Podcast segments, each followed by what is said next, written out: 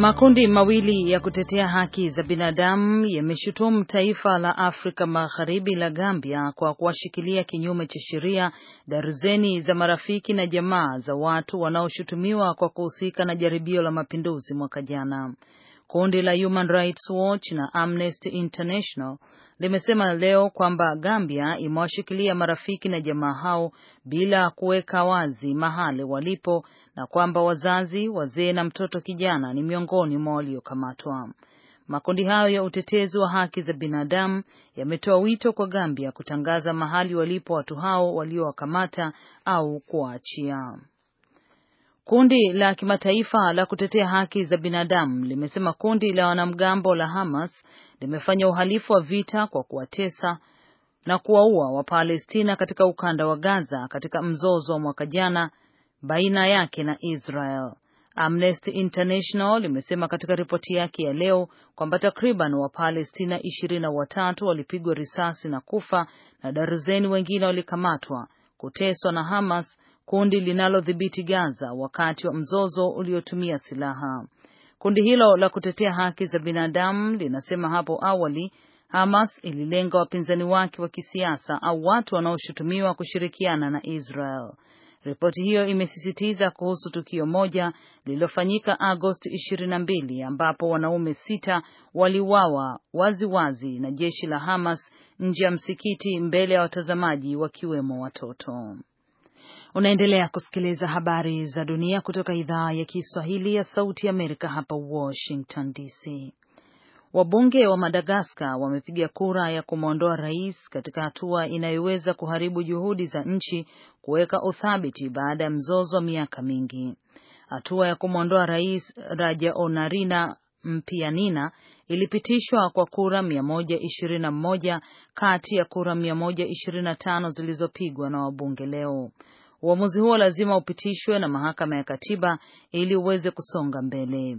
Rais Rajaonarima Mpianina aliingia madarakani mwaka elfu mbili na kumi na nne baada ya Madagaskar kufanya uchaguzi wa kidemokrasia mwaka elfu mbili na sita. Ilitarajiwa kwamba muhula wake madarakani utamaliza mzozo wa muda mrefu wa kisiasa baina ya Rais Marc Ravalomanana kupinduliwa mwaka elfu mbili na tisa.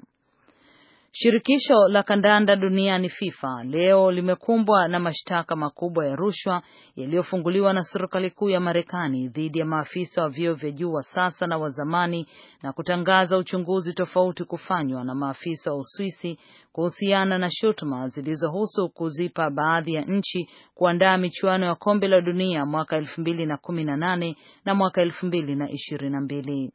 Maafisa kadhaa wa FIFA wamekamatwa mjini Zurich.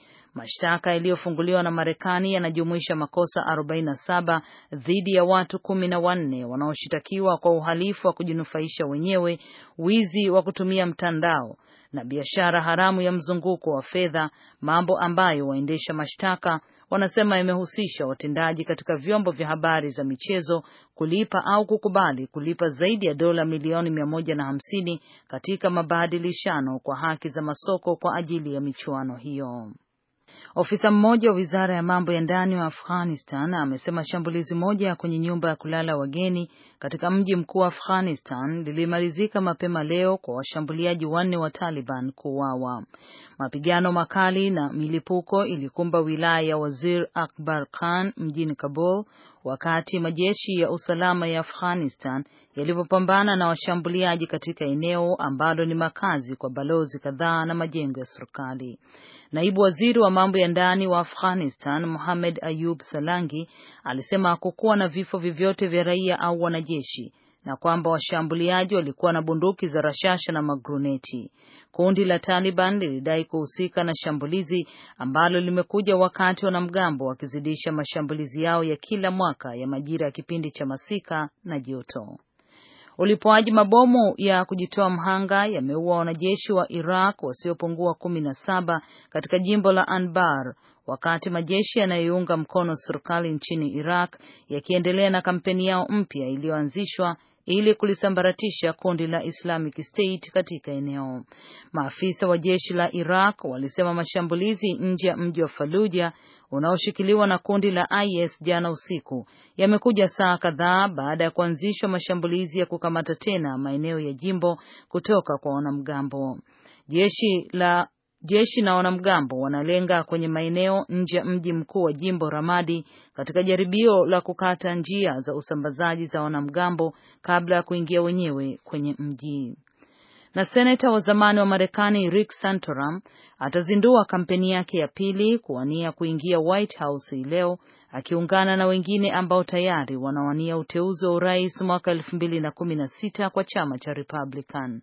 Santorum mwenye umri wa miaka hamsini na saba atatangaza kwenye kiwanda kimoja cha kutengeneza bidhaa huko Pennsylvania, jimbo ambalo aliliwakilisha kote kwenye bunge na baraza la Senate kwa miaka kadhaa kutoka mwaka 1991 hadi mwaka 2007 wakati aliposhindwa kuwania tena kiti cha useneta.